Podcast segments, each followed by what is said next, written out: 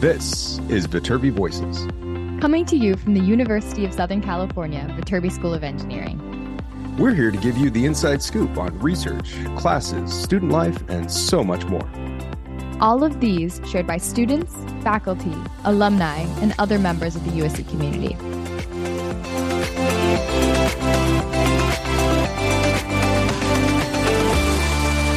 Welcome back, everybody, to another episode of Viterbi Voices. As usual, I am one of your hosts. My name is Paul Ledesma, Direct, Executive Director of Undergraduate Admission here at the Viterbi School of Engineering. Hello, everyone. I am Maya Neuenschwander, your other co-host, currently, well, will be a senior studying Industrial and Systems Engineering at Viterbi. Absolutely. We're about a week away from everything starting. Maya, are you ready to come back? Are you ready to start your last year of college? Does it sound exciting? Does it sound scary? is it a combination of everything in between?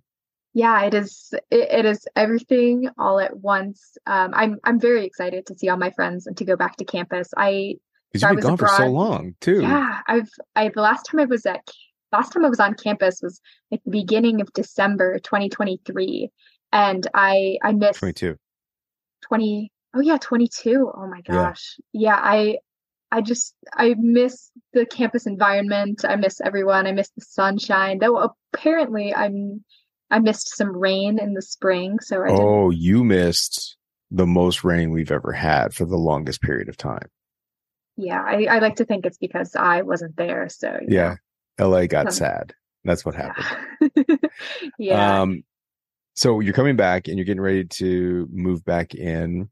What is on your first weekend list of places you need to eat? Places I need to eat. Okay. Well, my answer has changed recently. So normally I would say Cava. For those of you who are unfamiliar, Cava is mm. this incredible, kind of the Mediterranean Chipotle. Mm-hmm and there's one in the US. That's USC a good way Village. to describe it. Yeah, um, but there is actually a Cava in Boulder where I'm living this summer. So I had Cava a couple days ago. So that so you're satisfied there. Yeah, scratch that itch. Yeah, but definitely sushi. Um, Col- Colorado is not known for their seafood. Landlocked states tend not to be known for sushi. Yeah. yeah. Um, so I'm I'm ready for some good some good California sushi.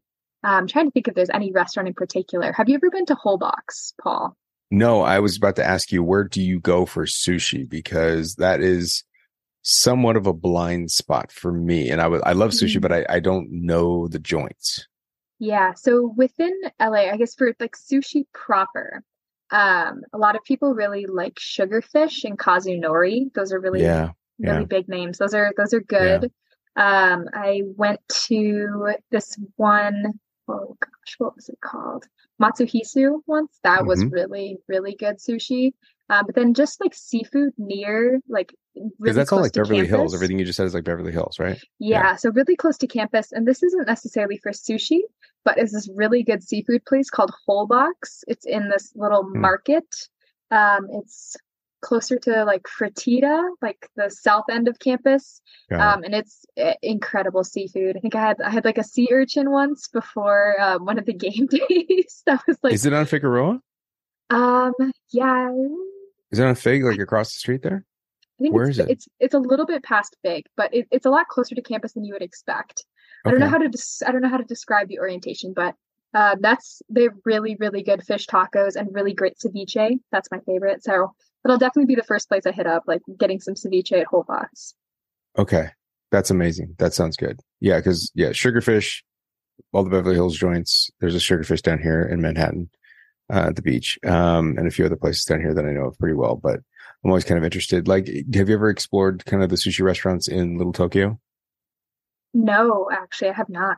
I, I cannot speak to. I, I can't give you a strong recommendation, uh, or like, oh my god, they're so good. But there are a few places. Oh god, there was a place. Oh, I can't remember.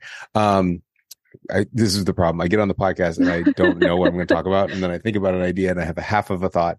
But Little Tokyo and also near Pershing Square, that whole area in Mm. there. There's some great sushi joints in downtown that you might want to check out. Some of them are like the Mhm. fun kind of kitschy environments. Like there's the conveyor belt, like the the rivers, like the like the running like boats of sushi that go around. So you just like pick it off, which is always kind of fun. Mhm. Uh, and then there's another place that I know you go downstairs and oh god, I'll come to it. It's an amazing place, uh, from what I have heard. But I'm I'm at a um, I'm at a crux because my wife does not like sushi. Mhm. Um, my daughter likes California rolls. I'm excited about that. But basically, no matter where we go, I'm basically the only one eating sushi. So Mm. we don't I don't get it a lot. It's one of those things that I try to do when I'm by myself. And to your point, if I'm traveling somewhere, this is where like like I, I distinctly remember getting sushi in Texas. And I'm like, why am I getting sushi in Texas? But, like, but I was by myself and I was traveling and I wanted sushi. And so Yeah. uh, here I am getting sushi in Texas. yeah i'm i'm ash- i'm ashamed to admit but as a as a kid i did not like sushi actually this is but this has been no like a kids fresh, like well, there are a few kids that like sushi, but yeah. Mhm. but like freshman year in college that's when i started eating sushi and i Yeah. i've been missing out all i can say but i feel like it's a very like a lot of kids will grow into it so i, I the, the extent will. of my sushi knowledge uh when i was a kid was a california roll and and that was it and and so i'm i'm okay with my daughter doing that because that's what she likes and then eventually at some point will be there'll be peer pressure where like other Mhm. kids are trying something and i and i know she'll try it and like she did something the other day with like a whitefish hand roll where i was like you really want that okay great she did and she liked it and i'm like cool uh, go for it like i didn't like it but she liked it um and um but I remember I was not really introduced to sushi until I was in college. It had to be like sophomore, junior year. And at that point, there was a place in Westwood. It sounds like it's there anymore. Uh, called Mhm. Cowboy Sushi. Mm. Again, go, if you go back, like I doubt it was good, but the deal was it was all you can eat. And so for you know, a 20 year old, 19, 20 year old dude, uh, for, you know, 20 or $25 at the time, it was all you can eat sushi. And it was just like, let's see how many plates we can stack up. Like, Oh, just keep bringing it, keep bringing it, keep bringing it. And that was where like, we just started trying everything because you got in trouble if you didn't eat it all. And that's where like, Mhm. I got introduced to unagi, like, like freshwater eel. And I got introduced to, um, all of like the, the yellowtail and all of just the different fishes and the sashimis and everything else. Like just keep bringing it. I will keep eating it. And so sushi is a really fascinating meal because it doesn't seem like a lot of food, but it always gets very, I get very, very full mostly because I eat a lot, but it was, it's, I love sushi. Yeah, me- stuff. me too i'm in my head i'm like how do we tie sushi into chemical engineering like what's like what's what's a clever what's a clever pivot I can introduce? I well, I think you just did it. I think you just slyly did it. And that brings us to the topic of today's episode, which is chemical engineering and nuclear engineering and fusion versus fission and everything else. And that's what this is all about. This is Dr. Greg Sinclair. Greg uh, is one of our students who's originally from Sacramento, came to USC to study chemical engineering, went off and did a PhD in nuclear engineering at Purdue and is now one of the main scientists at General Atomics working on nuclear fusion and energy from that. I'm kind of spoiling a lot of the episode because they're going to talk about it, but I can't wait for you to hear all about this stuff because the ideas related to energy, clean energy, nuclear energy, all the thought process related to oil and gas and everything else in between and his his uh, journey on these topics and what he wanted to do is, is all laid out for you and greg is doing some great stuff so uh, let's hand it straight off from this to our conversation with greg sinclair or dr greg sinclair uh, one of our chemical engineering lumps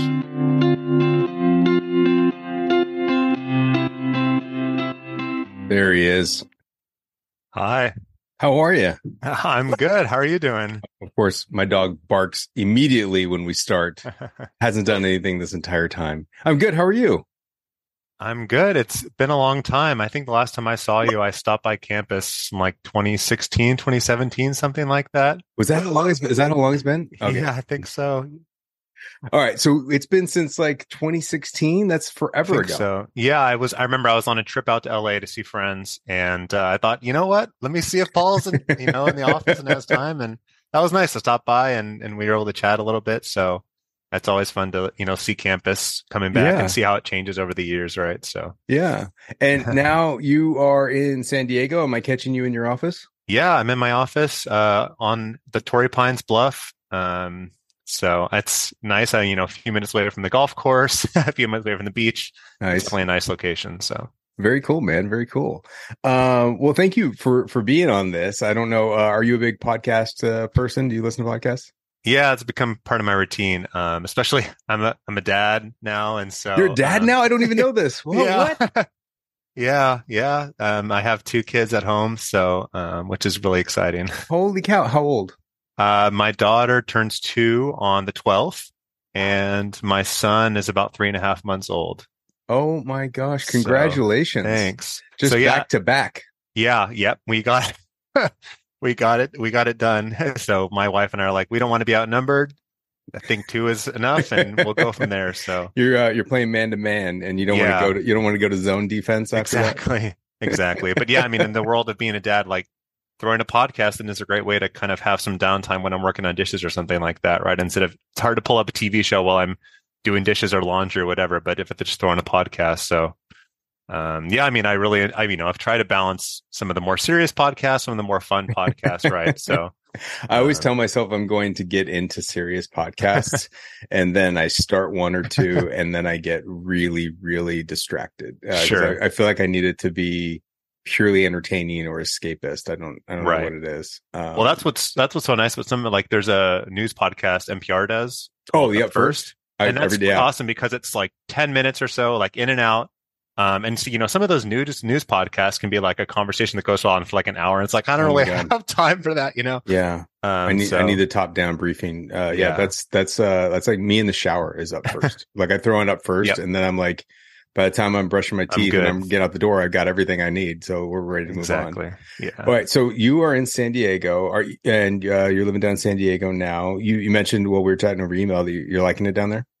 yeah san diego is a really cool place you know i'm uh, a little bit on the outskirts of the city right now just because that's what my wife and i can afford especially with the two kids but Yeah, I bet. you know, hoping uh when we're renting now, you know, so it's hoping one of those things, hope, hopefully over time, move closer to the coast, move closer to downtown, um, you know, and find something we can buy. So, but yeah, I mean, it's a great place. What's so fun too is, you know, there's so many neat little, you know, mesas and then valleys and things like this. I mean, that's, you know, if you, if you aren't from San Diego and you drive around, it's like, I'm on a mesa and then there's a canyon and then another mesa and then another Yeah. canyon and each Yeah. canyon has cool hiking trails and things like that. So that's really fun.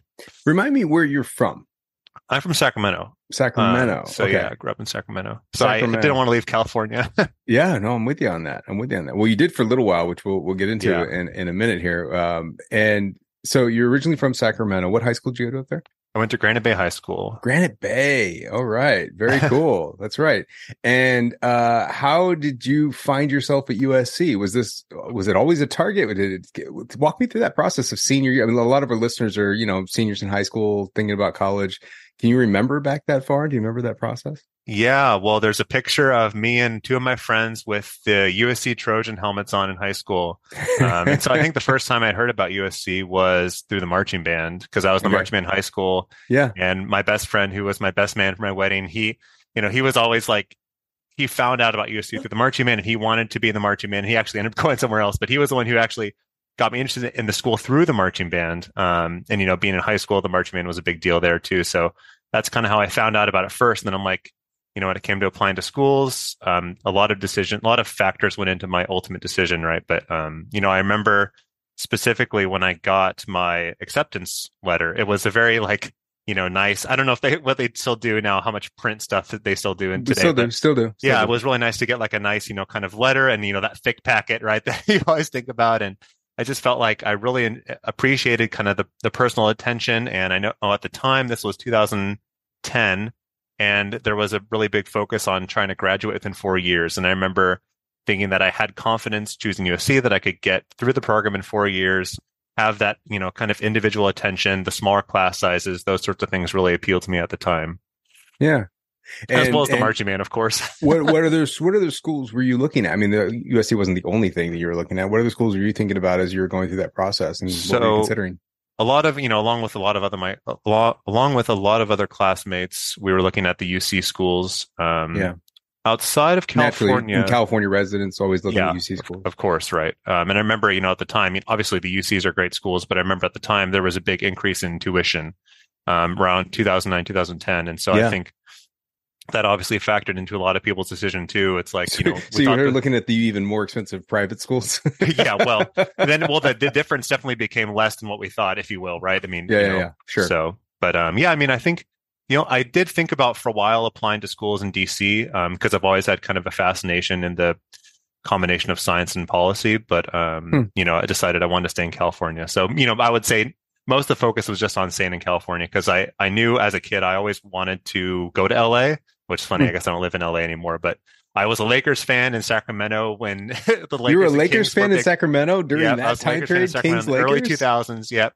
Oh the my days god! Of like yeah, the going to the Western Conference Finals and all that. Right. God, so those, I, I those conference finals were more exciting than the finals. It was yeah. Oh yeah. So that was that was funny being a being a Kobe and Shaq fan um, in Sacramento, but yeah, I knew I wanted to go to LA, and that was part of my decision as well too. Right. So God, I remember those years, man. I remember because I am a Lakers fan when they're in the playoffs. So the, basically, I'm not a basketball. I'm not a basketball guy. Like that's sure. the thing. But I'm I'm a I'm a hometown guy, and so Lakers become interesting to me when they're in the finals. And that usually in the two the early 2000s, that was all the time. So I was following the Lakers, you know, all the time. Kobe, Shaq, uh, you know, uh, the whole Western Conference Finals situation was nerve wracking because you didn't know what was going to happen, but you knew if you got through it, we were going to win the finals, whoever we were playing. I don't know why that feeling existed at the time. It's not definitely not the case now. Yeah, yeah. At the time, it definitely seemed like the Western Conference. I mean, things change over the years, but the Western Conference was really strong at that time, and so that those were really, really exciting games for sure. Now, excuse me, every, I'm having every problem. I start coughing when we start recording. My dog goes crazy. My gardener showed up just as we started recording. So I apologize to everyone. Uh, all this stuff's happening exactly in this time period. I don't know why. Um, so how did chemical engineering come into play? Because you studied chemical engineering. Was that mm-hmm. always the goal, or what? Does someone have that as a goal coming out of high school so clearly? No, and I think I remember we talked about this when I was an undergrad at VSA too, where where when you're in high school, you think about like maybe problems you want to solve or something mm-hmm. like that, but the problem you might want to address, like cancer or something like you don't, there's not a cancer engineering. So yeah. it's like you have to kind of think about, well, what do I want to work on? And then how does that fit into an engineering major? And so I remember, as I kind of mentioned previously in high school, I, I really became interested in clean energy. Hmm. Um, and so I was trying to think of where that fits in in college. And so I, you know, I thought about um, the environmental policy program at USC. Um, I thought about maybe studying water and air. Um, and so I, I, ended up kind of narrowing my focus to clean energy technology specifically. And I actually initially applied to civil environmental. Um, hmm. and then changed my major from there when I found out that it wasn't quite focused on, you know, the energy technology specifically. Yeah. There's a lot of people that um, go down that road that think sure. energy, oh, clean energy, that's environmental engineering. Right. And while it can work its way into that in some regards, sure. it is much more chemical. Like it is right. a clean shot chemical. Right. Yeah. So, and, and then I, I switched from civil to chemical like right when I started um, because I I decided that I wanted to kind of go down the path of biofuels, which that path oh. lasted for a little while, um, and and then that kind of led me to my undergrad research that I did as well. And tell me tell me about that research. So I studied with uh, Dr. Egolfopoulos in mechanical engineering. Yeah, um, he was doing at the time there was a PhD student doing combustion research, basically analyzing the byproducts of flames. Like when you know you when you burn something what you know what comes out and analyzing soot yeah. and stuff like that. And so that was the research i did as an undergraduate um, working in in a lab with a phd student directly. Um, you know because it, it, was one of those things kind of just really more fundamental science of how to how do fuels how do fuels burn and how to make them cleaner sort of thing Interesting. Now, so many of, of our listeners are high school students and they, they hear this word research. They think they're supposed to do it. They think they have to do it. Therefore, they think they want to do it.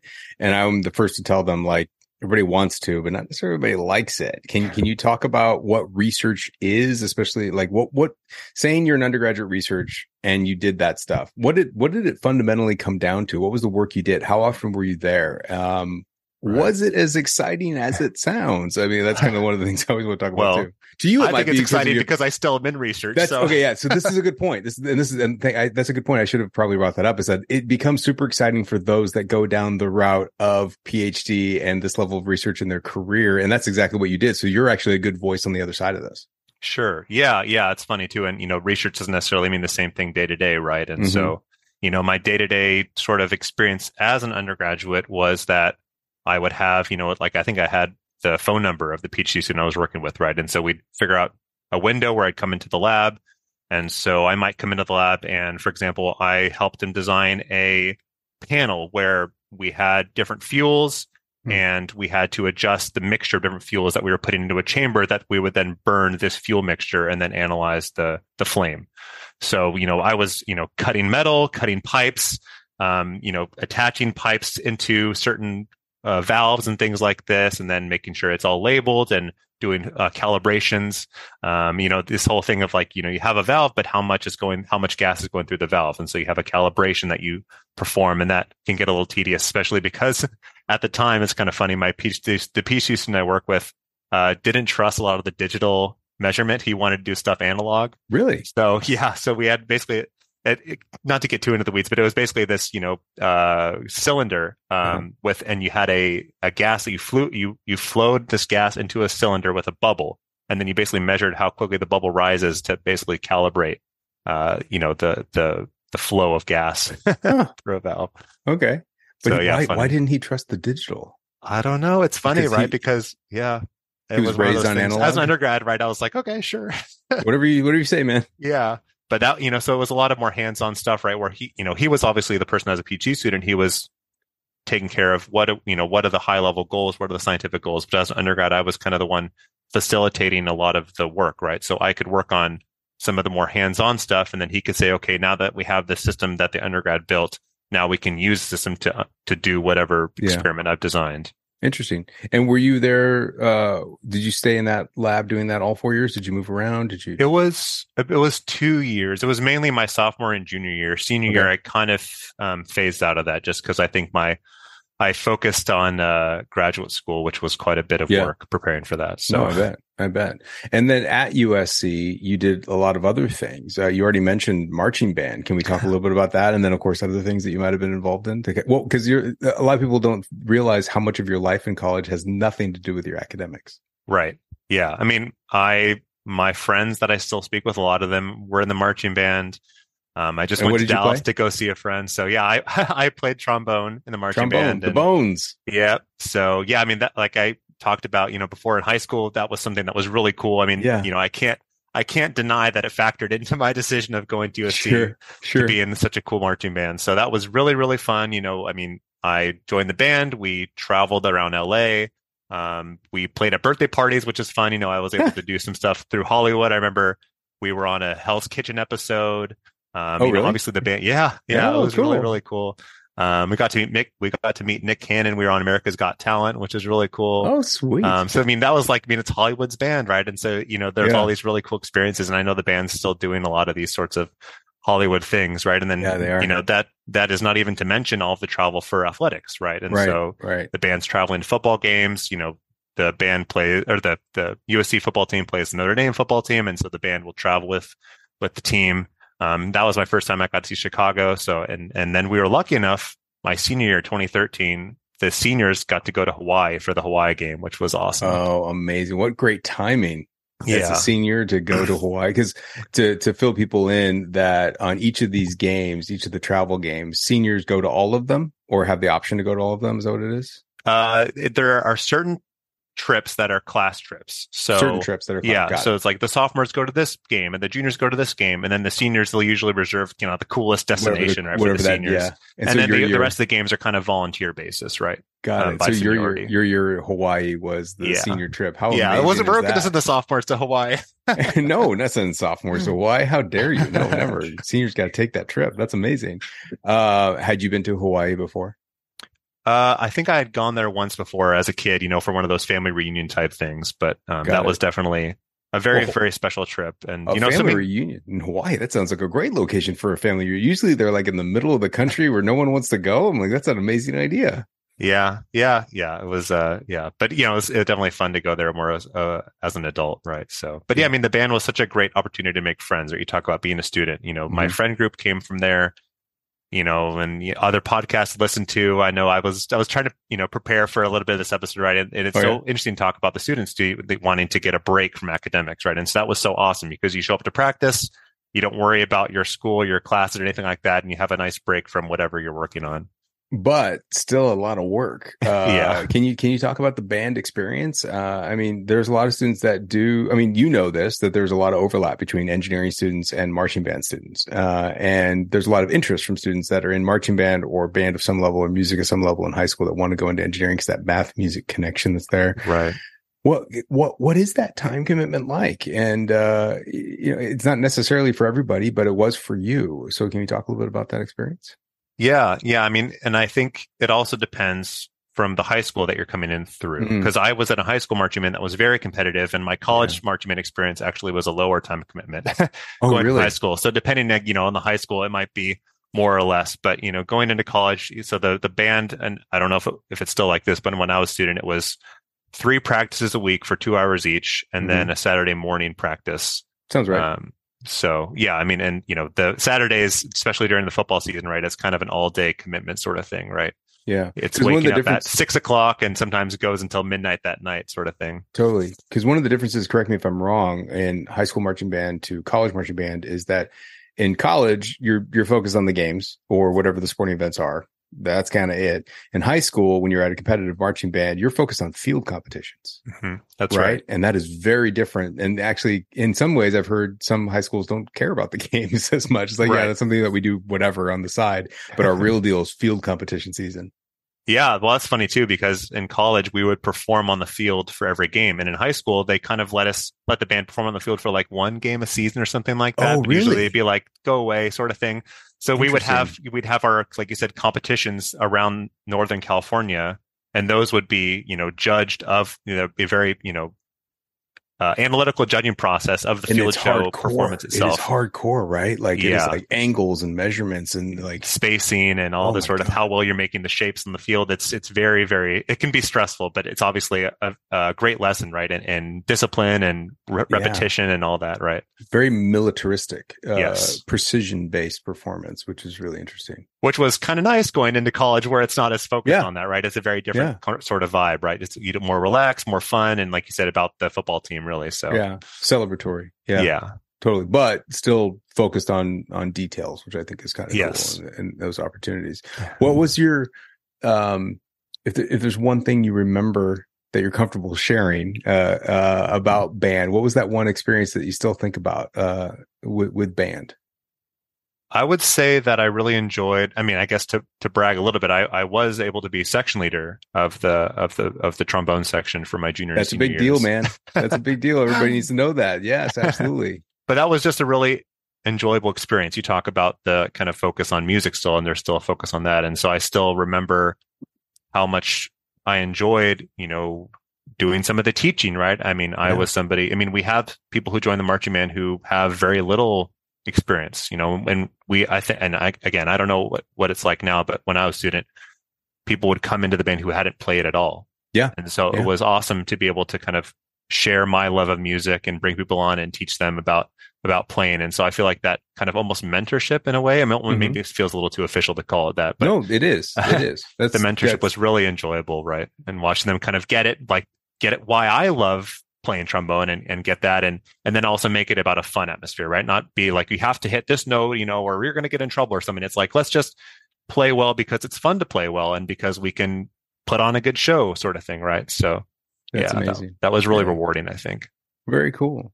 Uh, and I know as a VSA, as one of our student ambassadors, you were you were heavily involved. And and what was interesting, what's striking to me about this conversation and things I remember from back in the day was um, when you first meet you, Greg, you you don't come across as someone who's going to control the room. You just seem like a very quiet, well mannered guy. Like, hey, I'm just here to do the thing, and you always do a good job.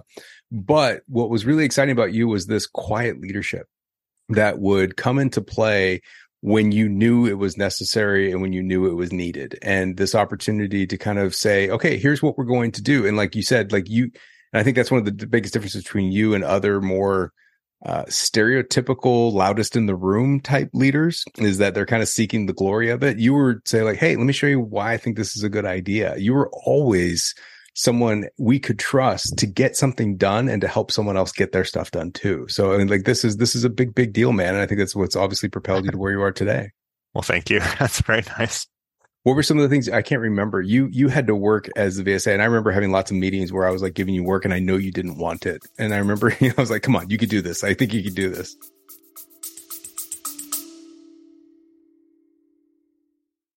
Hey, y'all, sorry for the interruption, but I wanted to let you know that we have a number of campus visit programs available to you right now. If you want to check out what campus is like, if you want to learn more about the Viterbi School of Engineering, go to viterbi.link slash visit. That's V-I-T-E-R-B-I dot link slash visit, where you can learn about our Viterbi visit experiences that happen on most Mondays, Wednesdays, and Fridays. We have some virtual events that happen on occasional weekdays and occasional Saturdays. Plus, we have some transfer virtual admission sessions where you can learn all about how to get those courses ready for transferring. We want to meet you. We will have lots of opportunities to do it and it's happening all summer long, but get your registration in now at viterbi.link slash visit. Hope to see you soon. Yeah, well, I remember, I think I was trying to reflect a little bit before this episode, and I feel like the biggest challenge I had at VSA, which I, I'm by the way, you know, I still think about being, being a VSA. I really loved that opportunity to represent the school. I mean, it was such a special opportunity. I think back on those memories so fondly. But yeah, I mean, we have obviously the VSAs are very busy, involved in many different projects. I remember the VKey project at the time, Oh, which yeah. was yeah, like kind of you know website for MIDA students, right? That was that was the first time I really had been exposed to project management on a scale I had never seen before, Mm. and the definitely the ups and downs of that. So So here's what's so funny. I haven't thought about Vkey in I don't know. Actually, I have thought about it very recently. I'll tell you why in a minute. But um, I'll just tell you now. Uh, I just cleaned out my office uh, Oh. like two weeks ago uh, mhm. for the first time in God knows how long because we got we're getting new furniture, and um, so basically it was like thank God I get to go through all this stuff. And uh, for lack of a better term, it was like I ordered shredding bins, like those industrial shredding bins. Like I'm not going to shred it and stuff. I'm going to send it to a shredding company. Yep.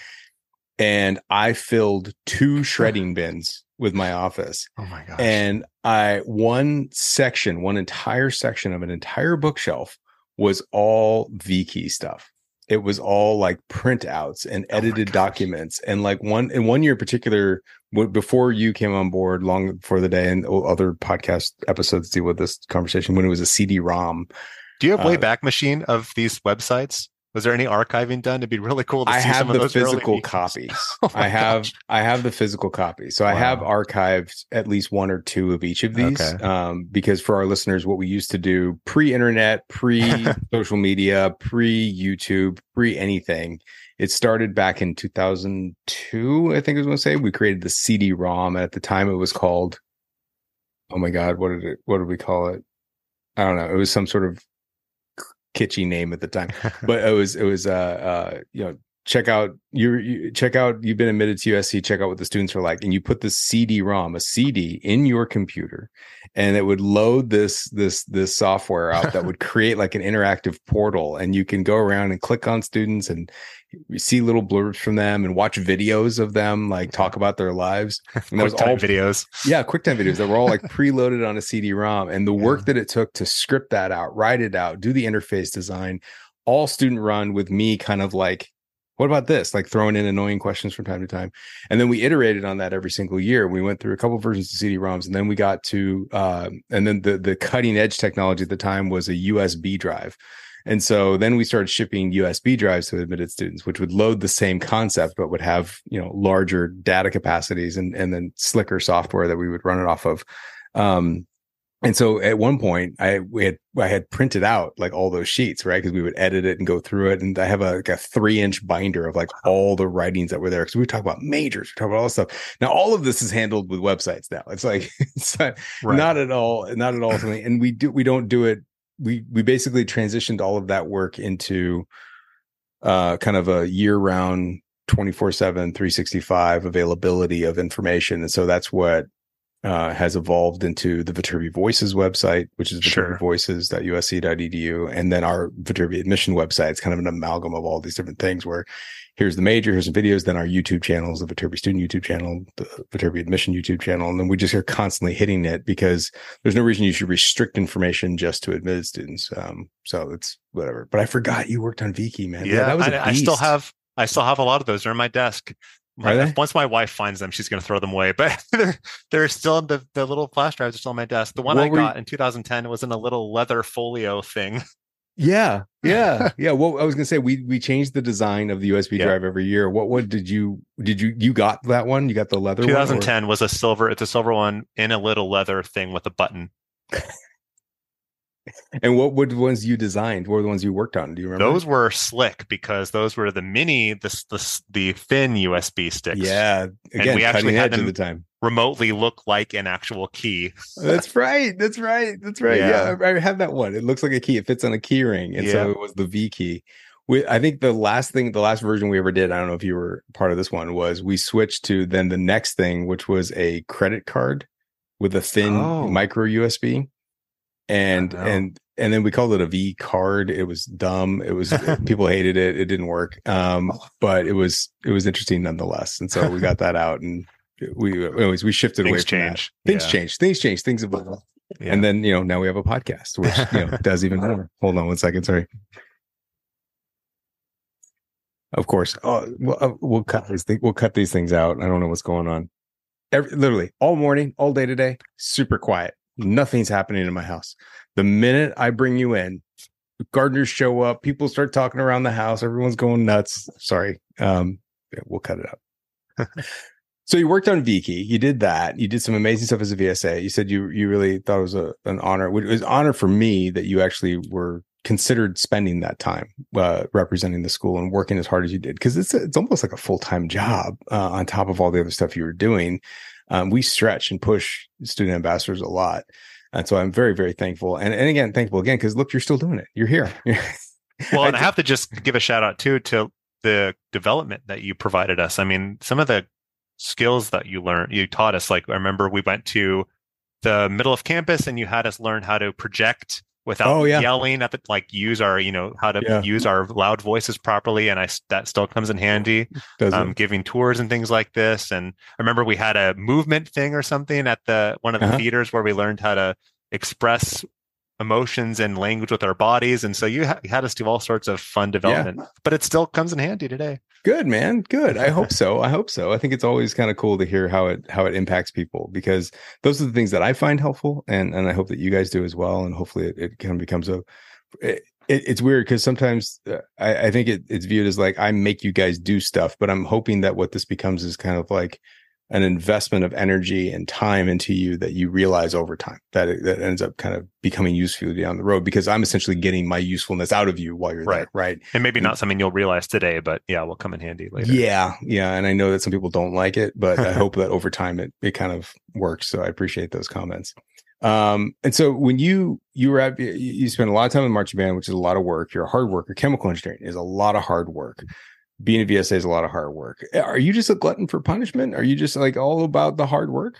It's it's so funny you asked that because I really felt like I wouldn't say college was easier than high school, but I I didn't have this big change in how much work I did going from high school to college. I mean, obviously high school as many people know is very difficult as well. So Yeah. maybe I maybe I am a glutton for punishment, but I think I've tried to hopefully relax a little bit now that I've gone through all my schooling.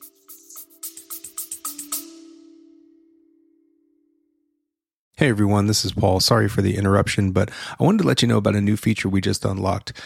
It's about sending us questions or comments via text. If you go to your podcast player, check the show notes. There's a link there that says send us a question or comment. It may be on our next episode. So go in there, send us a little quick text message.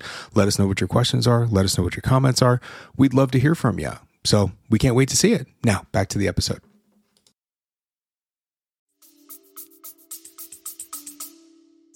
Well, I, I think maybe it's just uh, we've talked about this with other alumni on, on the podcast, and that there is a trend, and uh, there's consistency in success, uh, but there's also consistency in the types of people that have engaged and been successful in our engineering program.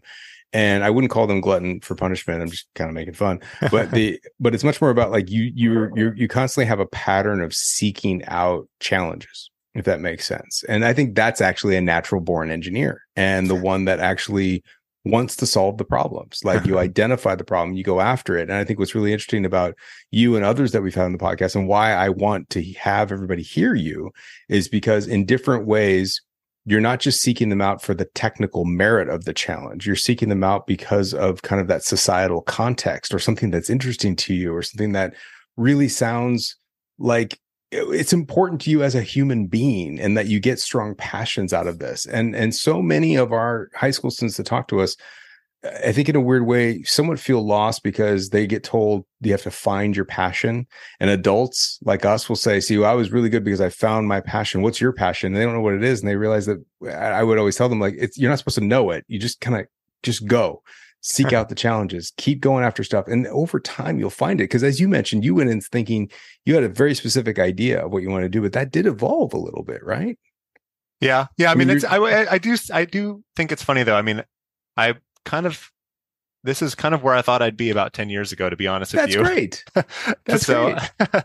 I don't know. Maybe that's, I mean, a little So- bit different here and there. So but- yeah, so let's get to that because th- this idea of energy and clean energy and what I guess my point is that you went through like you went through biofuels for Sure. second, Right. Different. Yeah. I wasn't sure what that meant. Right. You weren't sure what that meant, and so Yeah. before we get to like where you are now, can we talk about how chemical engineering, even when you know, okay, great, I'm going to be a chemical engineer, how even that is confusing because there's so many different applications and subsets of what chemical engineering can be at any institution.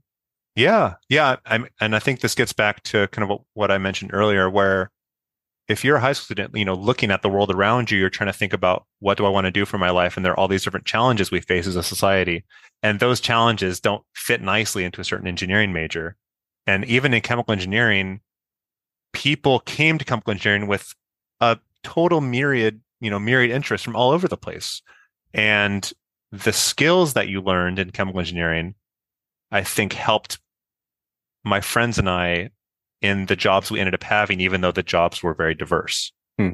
You know, I have friends who are working at SpaceX from chemical engineering, uh, at uh, Merck, at Target. So it's you know it's like so funny that the things that the where where they end up going, it's all over the place. But it, there's and I and I also think part of this is undergrad too, right? Where, in my opinion, uh, undergrad engineering program was less about the specific things I learned and more about the skills I developed to address problems once I leave. Hmm. And how did that influence your next steps after that? So this was funny. So I I was in chemical and then you get to your junior year and you know you're kind of presented with these ideas of choose an emphasis. And so I thought, well, And you don't have to, but you- Right. you, have options, Right. And so I was like, okay, you know, I had at the time I was interested in fuels and biofuels. And so I thought, well, biochemical sounds good because it has bio in the name, sure. And I remember going to the first, one of the first kind of, I guess, elective classes as part of that um, emphasis. And I think I sat in the class for like half an hour and I was like, no, this is not, not for me. Too much life science. And I immediately realized this was not the right emphasis. hmm And so then I was kind of left thinking, well, what do I do now? Um, I want to choose an emphasis and I want something in clean energy. And what does that look like? And I guess ironically, I ended up choosing a petroleum emphasis. Yeah. But I thought at the time that it would be a good way for me to at least learn about the energy industry, hmm which actually ended up being really incredible. Yeah. Um, even though I decided I didn't want to end up working in conventional energy, Right. it was still really, really insightful and taught me so much because I think obviously there's a lot of similarities between clean energy and conventional energy. Mhm. Um, you know, it's at the end of the day, it's about providing power and electricity to people, right? So, exactly. It's just the method in which we get there. And Right. I, I remember Dr. Ershaghi explained it to us once that um, don't be scared away by the word petroleum engineering because it's really about energy. Right. And with each coming generation and each iteration of technology, we just remove a carbon atom. Uh, we just kind of just we get a little bit cleaner with each version of it as we keep moving, forward. Exactly. Yeah. And I mean, you know, that that opened up some doors for me as well. You know, I had an opportunity to go work for an oil and gas company that ended up um, turning down, but it was, you know, it definitely showed me this whole world of opportunities. Um, and the petroleum classes were really, really cool. I remember there was a class on drill bits. It was just the whole class is on basically drilling methods, right? And it's like there's a lot that goes into just how to drill a well. People Yeah. don't you never you would never think of um, until you actually kind of dive down into what goes into it, right? Yeah, exactly. So you decided to not go down that road. And instead, you chose the graduate school research route that we alluded to. And then I totally changed decisions again. So- right and, and so then you went down that road it's okay that's that's that's what i think is important for everyone to hear is Sure. that there is never a straight path um again loose targets you're in the same realm but there's lots of different choices and and, and versions of this that you can go down that road but you end up going to graduate school and and you landed at purdue again completely different than usc Yeah. not that not in quality wise a great institution but you're in the middle of indiana uh and uh, were you considering lots of different schools uh, because uh, talk about that process of, of applying to grad schools because so many people think like you pick a college for your undergraduate years and that's it uh they, they think like okay well then i, I got to learn about your graduate programs i'm like we have them but trust me man that you got lots of different choices it's different at that point you're not really looking at schools per se you're looking at programs Right. So I also think it's important to give some context of how I ended up deciding to go to grad school. So, Hmm. like I said, I was in this petroleum emphasis. I knew I maintained my interest in energy, and I was in these petroleum classes. And at the time, I was in a physical chemistry class, uh, and I ended up developing a really positive relationship with the professor. And he was ultimately the professor that really helped guide me to grad school um, eventually. Um, and I think it was a combination of factors, but I, I want to I want to mention that my freshman year, the Grand Challenges for Engineering Summit was held at USC. That was 2010. was that your freshman year Yeah, that was my freshman year. god i remember And that day that was one of the- And one of the grand challenges, if people aren't familiar, is is fusion, and that always ticked away in the back of my mind. You know, I heard that in 2010, it never really went away. And I'm in this physical chemistry class learning about Schrodinger's equation, and I'm thinking about atomic physics and things like this, and I'm like, this might be kind of interesting. And so I ended up talking more about this chemistry professor, and I thought, well, this fusion seems like an energy challenge that is incredibly difficult, and maybe this is about being a glutton for punishment.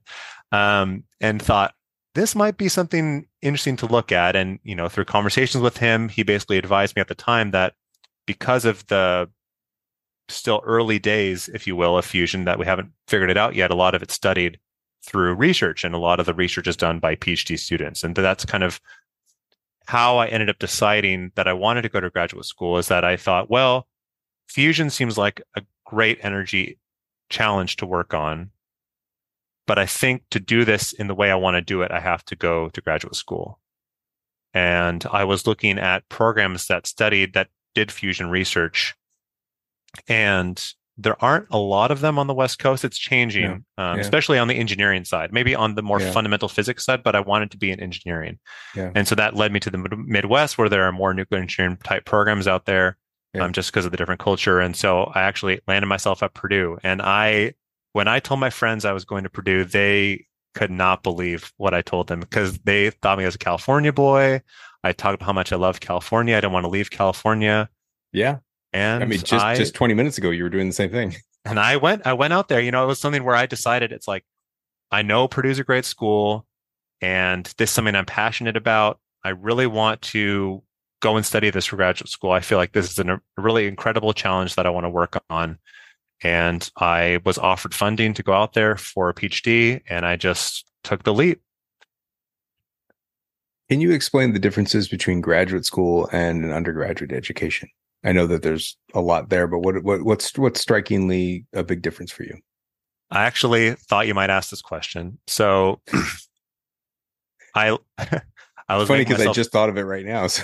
I was I was making myself I was making myself laugh earlier thinking about this because I think an undergraduate you you go into like chemistry lab right and Yeah. so this is a chemistry lab experiment that the professor has designed and maybe this experiment that you're doing in lab has been done 50 times and so you're following the procedure you, you have step one step two step three you write down observations you complete a lab report you turn in the professor and then the next year this is done all over again these are a set of experiments where everything is laid out you get to grad school and they say you design the experiment.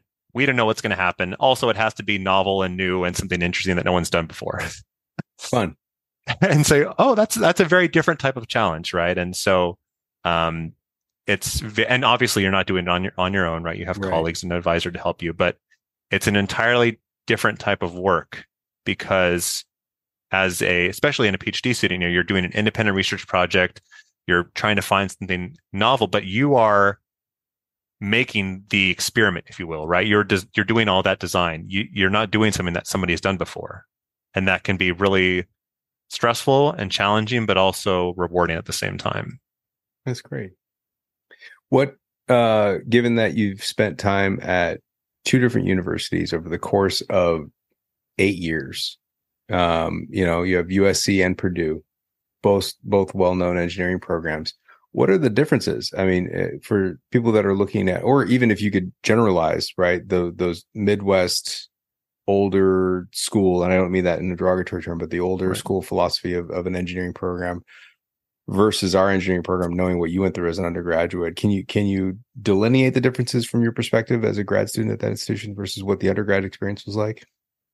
I'll try. Yeah. I mean, I, I think the best apples to apples, right, would be to compare undergraduate programs. And I just don't have that experience yeah. as an undergraduate at Purdue. And True. I think also your life as a graduate student is very different, right? Because you're not taking as many classes. You spend most of your time in the lab.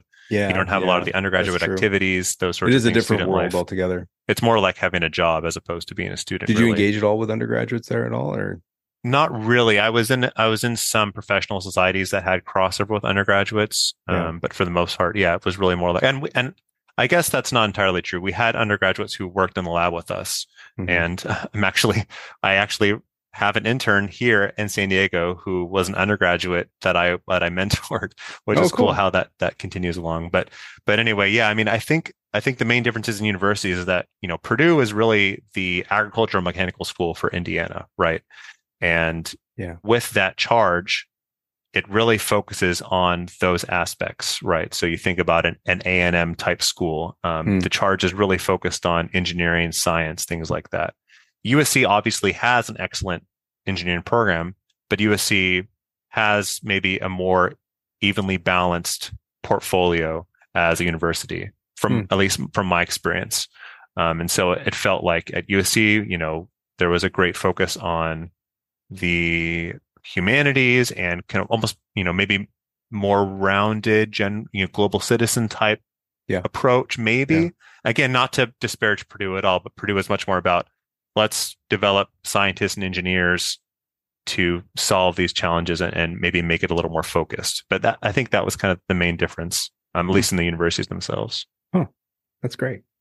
Um, can can you talk about what it means, Dr. Sinclair, to have a PhD in nuclear engineering? I mean, maybe we should start with what the heck is nuclear engineering? Why does it barely exist in the country anymore? I know there's a lot of politics involved in history of of that, sure. but um, it, it's your field, man. You you have the doctorate, so help, us understand it. It's a real. It's like ten broad questions in a row. So, man, however you want to handle that. yeah. Well, I think that I may have a slightly different answer than somebody who works okay. on nuclear fission, hmm. since my world is fusion energy fusion and fission are very different, even though they both have the nuclear label on them.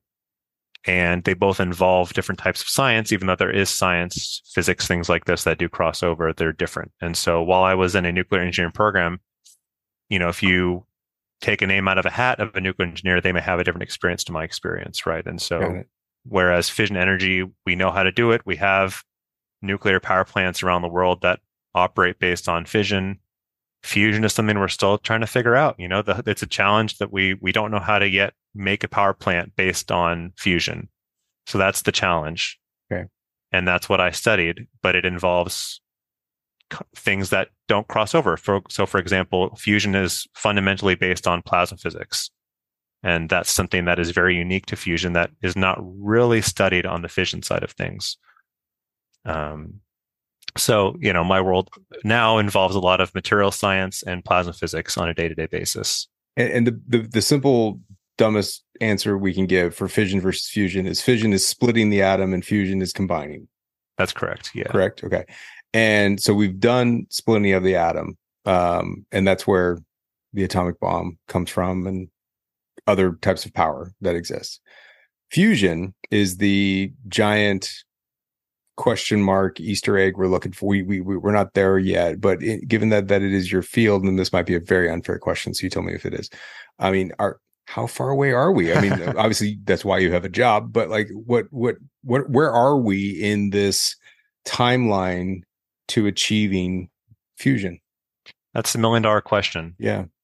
Uh, you know, and and yeah, just for the audience, right? I mean, the the sun creates or you know generates converts energy through fusion. So often we say we're trying to put a star on Earth. Hmm.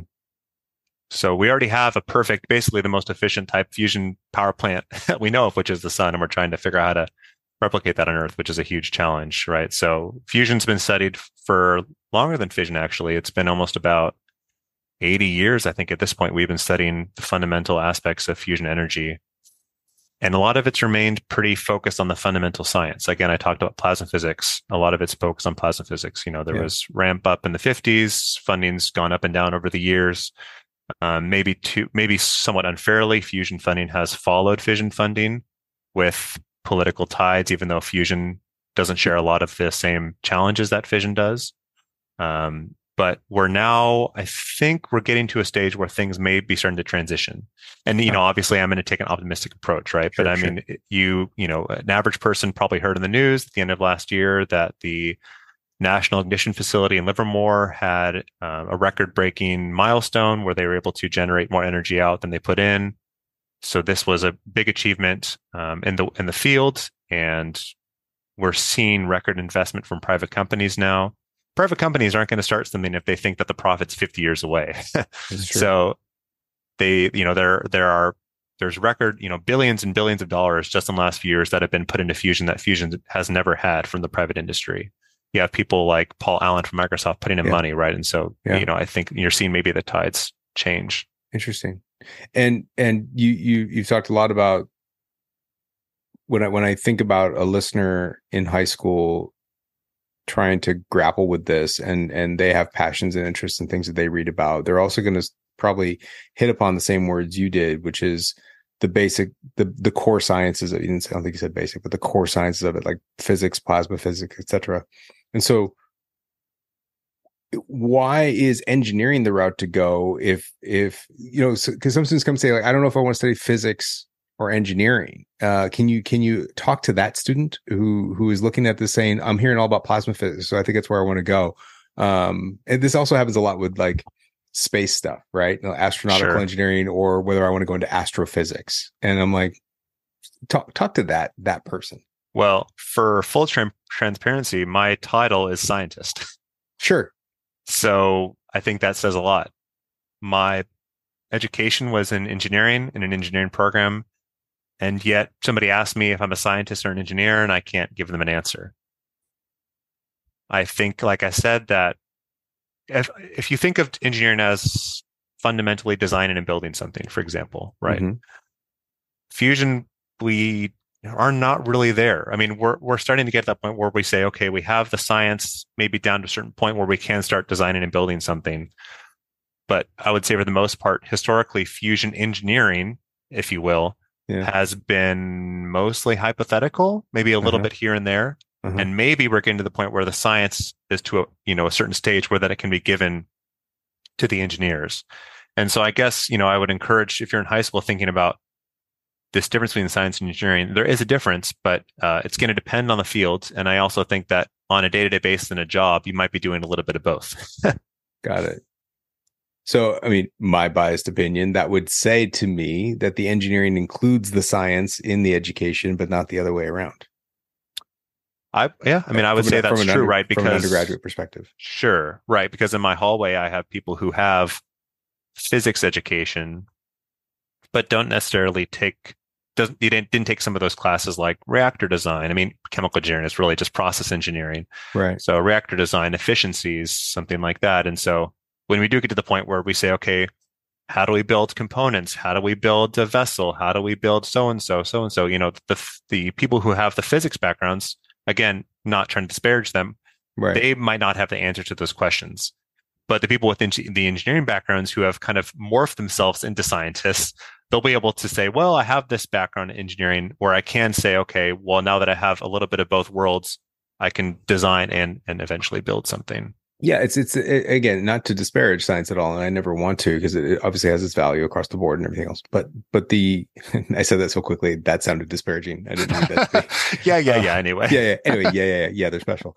Um, but um, it's much more about I think what you said. This it's this ability, this comfort level, this background and training to approach the creation of something to approach right. that problem solving mechanics uh, that is not necessarily science and, and that is an interesting gap between science and engineering. So when you have that, you're able to jump in and be like, okay, this is where we're going. Or more specifically, when you're in the science element, you could be thinking about that in the future about like, well, this might get I, I, this might pose a problem down the road because I know this we're going to need to answer this question down, down here. So maybe we'll think about it in this step of the science. Exactly. Yeah, and I mean, you know, I'm I'm trying to propose to management. You know, uh, you know, like let let's build something. Let's build a prototype. You know, I have ideas, and so you know, I yeah. I you know, I guess to toot my own horn a little bit, right? I have these ideas about how to take the science that we have, the knowledge we have right now, and actually start creating designs and and getting stuff built. I mean, that's that's the yeah. ultimate goal, right? Is to build solutions.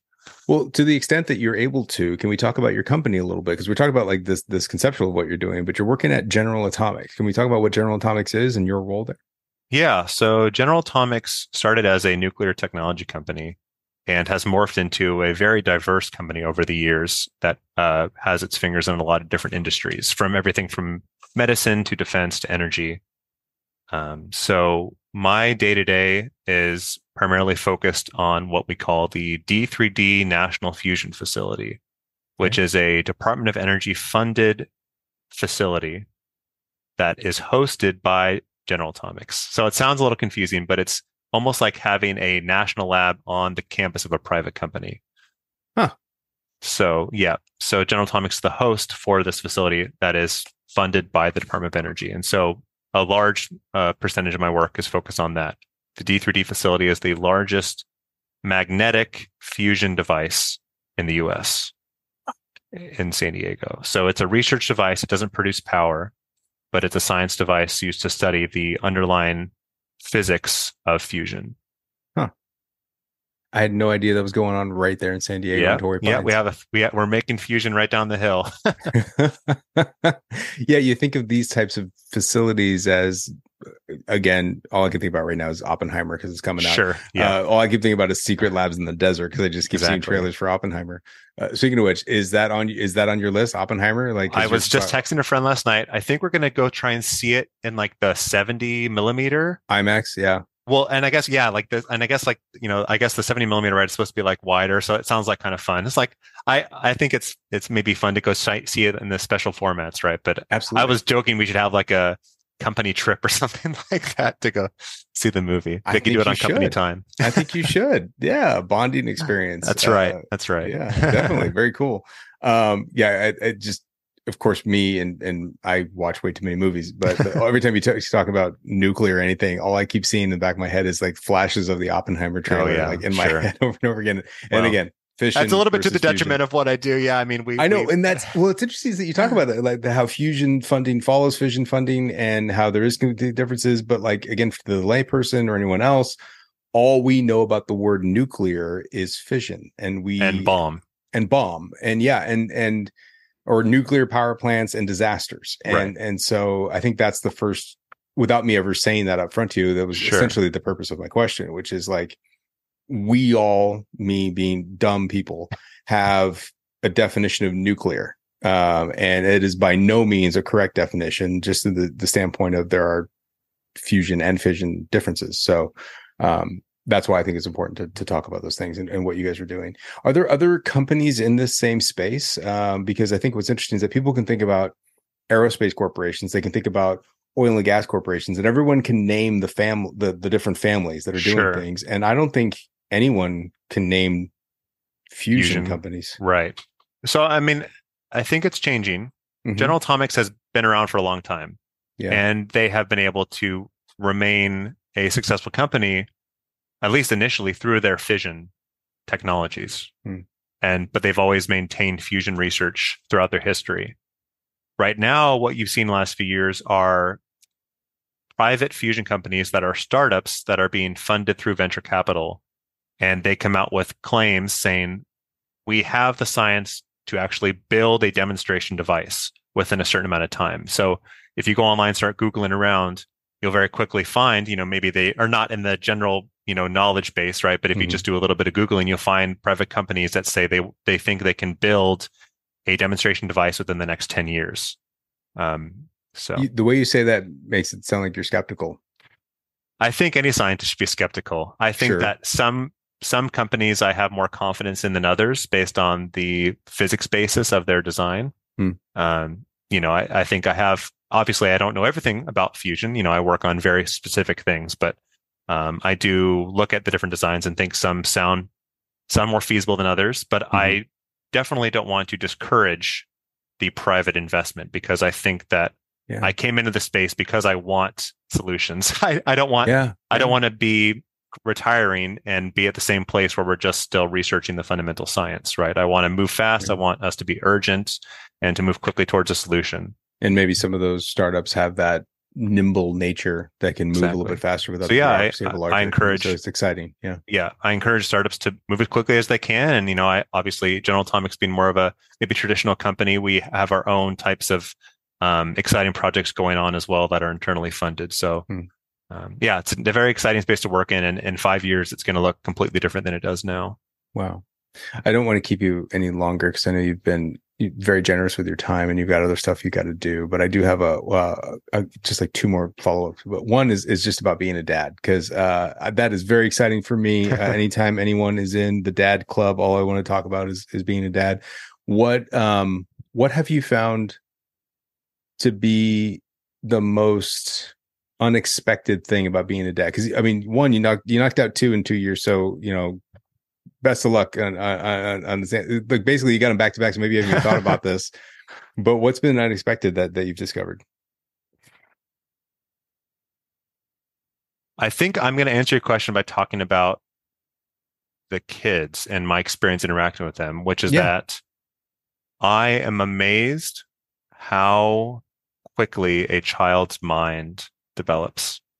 My my mm-hmm. older child, my daughter, she's almost two, and it is fascinating. I mean, and maybe it's because I'm you know a scientific dork about this, right? But it, just to see a child's mind develop, and as a father, to be able to watch her take in the world around her, and even though she's not she's not forming complete sentences, but you already get it that she's she's absorbing everything around her, which is mm-hmm. it's scary, it's incredible, it's very emotional to watch her do that, but um, it's you know at the end of the day extremely rewarding, and so that's it's it's amazing. You know, it's like I just have to keep up with her. She's just going to keep going and going and going. And you said your youngest is a boy. Yeah. Okay. So how does she treat him? How is that going? She's doing a good job. We, I went to go get her this morning. I and she wanted to go right over to him and give him a hug. You know, oh, it's good. really it's really fun. You know, I think she has every best intention. I think sometimes she doesn't realize how much bigger she is, you know? Yeah, yeah. and so it's like, you know, gentle, gentle, you know, and, and that's, been really fun. But I think overall, it's been really amazing to watch them engage. You know, the little, you know, the little one, he's so little yet he's not, you know, quite verbalizing anything, but to yeah. watch her show her emotional, you know, emotion and love for him is really, really special and rewarding. That's great, man. That's really great. I'm really happy for you. Congratulations, although uh, uh, belated. Um, congratulations. That's really great. Um, all right. Last thing I got for you. Uh, somewhat of a mini tradition when we get alumni such as you is that we want to go through some lightning round questions with you. Are you ready? Do you want to go through some lightning round questions? All right. I am ready. okay, here we go. Uh texting or talking? Talking. Favorite day of the week? Friday. Favorite city in the US besides the one you live in? San Francisco. Mm. Uh nickname your parents used to call you? Greggy. Greggy. I don't know that Greggy. now I'm going to call you Greggy. Uh, last song you either downloaded or specifically like search for to play. Uh, Reckless Abandon by Blink 182. I went to go see them in concert. Oh wow, cool, so awesome! Cool. I was honestly expecting a kid song. Um, would I was expecting Baby Shark, but that's okay. Uh, would you rather be able to speak every language in the world or be able to talk to animals? Every language in the world. Ooh, uh, favorite holiday? Fourth of July. Yeah, me too, man. No one says that. That's my favorite holiday. Yeah. uh, how long does it take you to get ready? An hour. Whoa, that hair that hair doesn't take care minutes. of itself. That hair doesn't take care of itself. Uh, Uh, I like long by, showers. by the way, it, my little commentary right now. Every man I've interviewed is way longer than every woman I've interviewed so far in this question. We don't know whether it's true or not, but uh, scale of one to 10, how good of a driver are you? 10 being best. Eight. Okay. Fill in the blank. Taylor Swift is. Iconic. Whoa, good one. At what age do you want to retire? 60. Invisibility or super strength? Invisibility. Ooh. Is it wrong for a vegetarian to eat animal crackers? no. Oh no. Okay, good. all right, man. You survived. You, you got through the lightning round. You got through all of my uh my tough, hard hitting questions. There's Greg- a lot of baby shark. Don't worry. I figured it was gonna be. Greg, thanks so much for taking the time to do this. I really appreciate it. Uh, it is really, really great to see you. I, I wish you all the best down there uh, in San Diego, especially with your with your two young kids. Enjoy every minute of it. I will tell you my little advice that I give to every single parent that I have found is that uh, it, it goes it, you know they, they say this all the time right? That the the years are fast but the days are long. Uh like some days you're like oh my god i can't do this. And then you realize it's two years later. Um and the other thing is um it's a lot like video games. Like and you probably realize this with your two year old like just when you think you got something down they move on they're on to the next thing and then we're trying Mhm. to figure that one out and then it's just kind of this it just keeps happening like just when you feel comfortable they throw a curveball at you like i'm now developing this way and i we need to learn how to deal with that so best of luck to you man I, I, i'm really you. really happy for you and again thank you again for doing this and congratulations on all your success i can't wait to hear about future success Thank you. Appreciate it. Yeah, it's good to talk to you. all right buddy we'll see you later All right. Bye. bye-bye Um, welcome back, everybody. Um, Paul, I I feel like that was a master class in um, like a good crash course for me in all of these things, especially in advance of Oppenheimer. You know, I'm planning to see it. I haven't yet. I know you have, oh my but god um, it's it's Well, this it's was recorded- Context. Oh my god, this was recorded before Oppenheimer came out. So you hear like you can hear in that episode that we were talking about how he was excited to go see it. And I did not have tickets yet. And I, I honestly believe that this conversation was the one was one of the triggers that made me go buy the ticket to it. Because I like he you can see hopefully you can hear it, but you you could he was super excited to go see Oppenheimer and the ideas of what we talked about with fission and fusion. It, it just seems super excited. So yeah, Oppenheimer. Oh my God. I, I want to actually have another episode with Greg to go back and revisit. like, okay, tell me what do you, because can you imagine like a bunch of nuclear fusion engineers and scientists, um, plasma physics, like all these different things? They go see Oppenheimer. What is the conversation at dinner afterwards like? Like, is it just way over everybody's head? Are they talking about the cinematic qualities of it? Like, what is happening? Are they picking apart the science and finding the faults in it? Like, I I don't know, but now I I really would like to, and I I can't say I know very many nuclear engineers myself. right. I Um, mean, I don't think anybody does. yeah.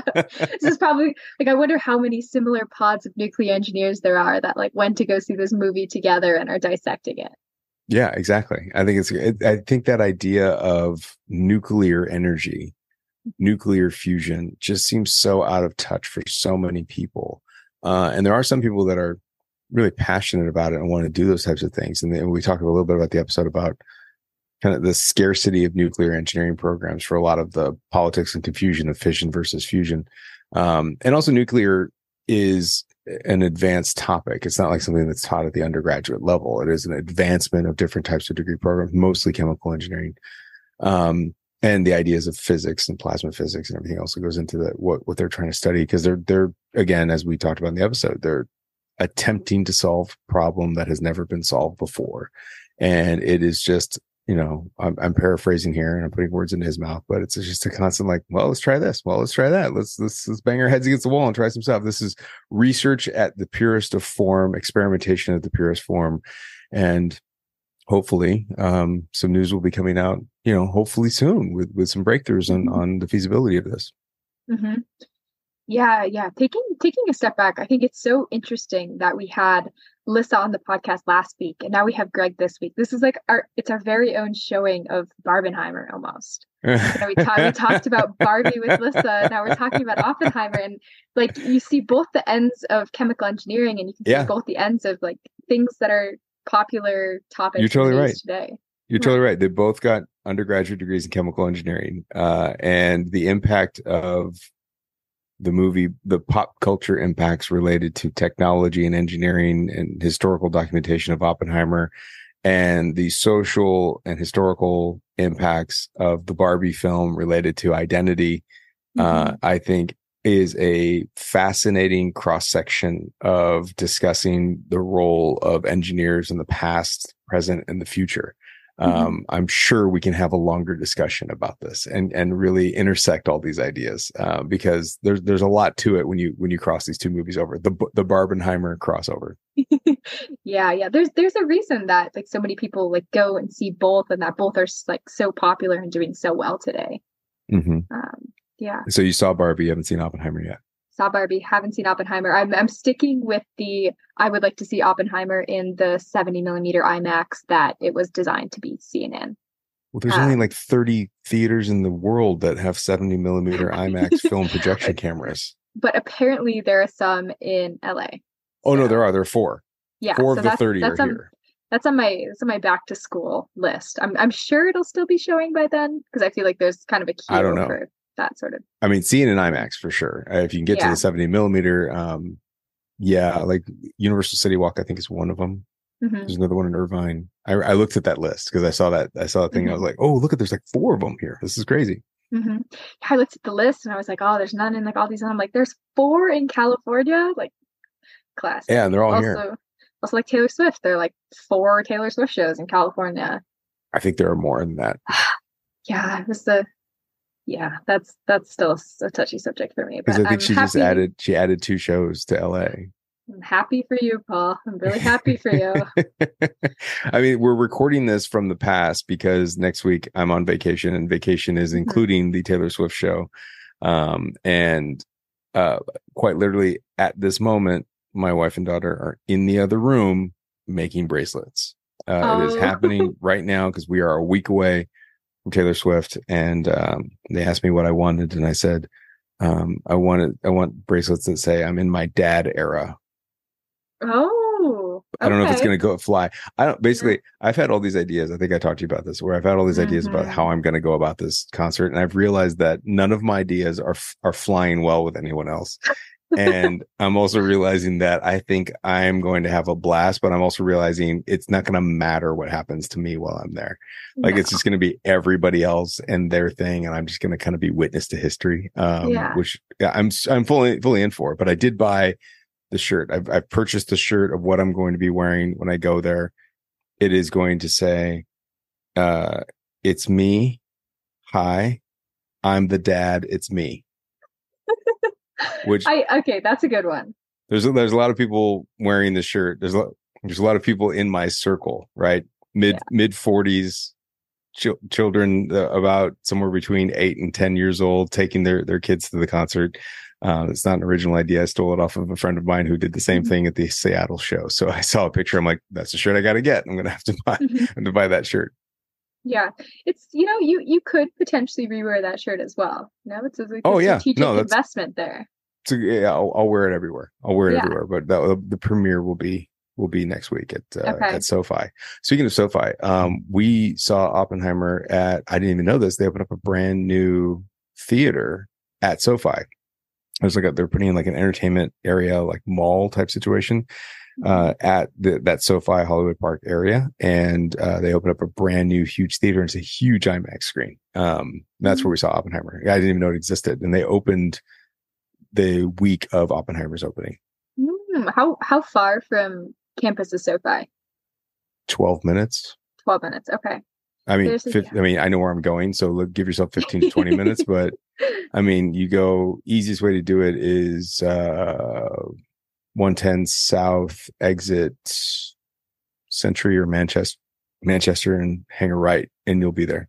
Mhm. You know, I'm one of those people. I just it doesn't matter if I've been there a billion times. I will pull it up on my Google Maps every single time religiously, and I will follow Oh, the sure. Google Maps. So, like you, you say 110, I'm like, yep, yep.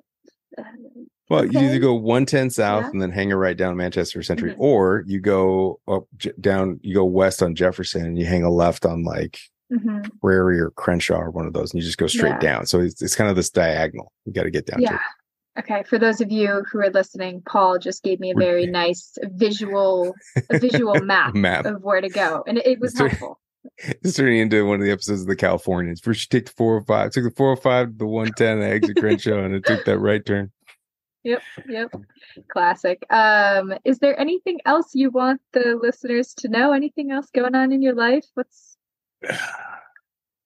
We are going to be on the road coming soon to a location near you. Uh, if you're still listening, check out viterbiadmission.usc.edu slash events because we're going to be traveling starting the first weekend in September, going all around the world. Um, I will be in Taipei. I will be in Hong Kong, Shanghai, Beijing. Uh, there, the rest of my team will be in the, the Bay Area, Hawaii, Boston, New York, Philadelphia, DC. Uh, we'll be going then back around to Phoenix. We'll be in Denver. We'll be in Dallas and Houston and Portland and Seattle, Miami, Atlanta, Chicago.